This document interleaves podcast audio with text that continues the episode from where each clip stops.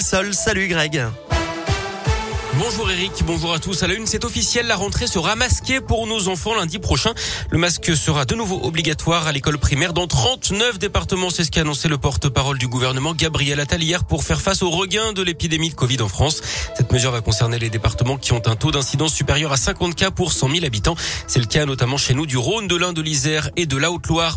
Parfum de scandale autour du vaccin. Pfizer, un sous-traitant du groupe pharmaceutique, aurait falsifié une partie des essais cliniques et tardé à assurer le suivi des faits secondaires.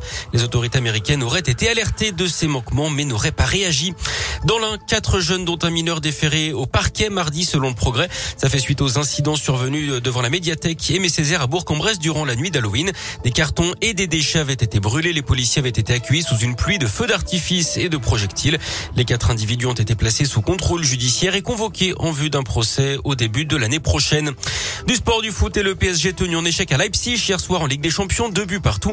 À suivre ce soir la Ligue Europa, l'OL reçoit le Sparta Prague à 18h45. À la même heure, Monaco affrontera le PSV à Eindhoven. Et puis Marseille jouera contre la Lazio de Rome ce soir à 21h. En tennis, journée de gala au Masters de Paris pour les huitièmes de finale. Gaël Monfils affronte le numéro 1 mondial Novak Djokovic.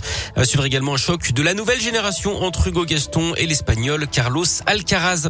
La météo avec des averses au programme aujourd'hui dans la région. Il fera 7 à 8 degrés ce matin, 11 degrés pour les maximales cet après-midi.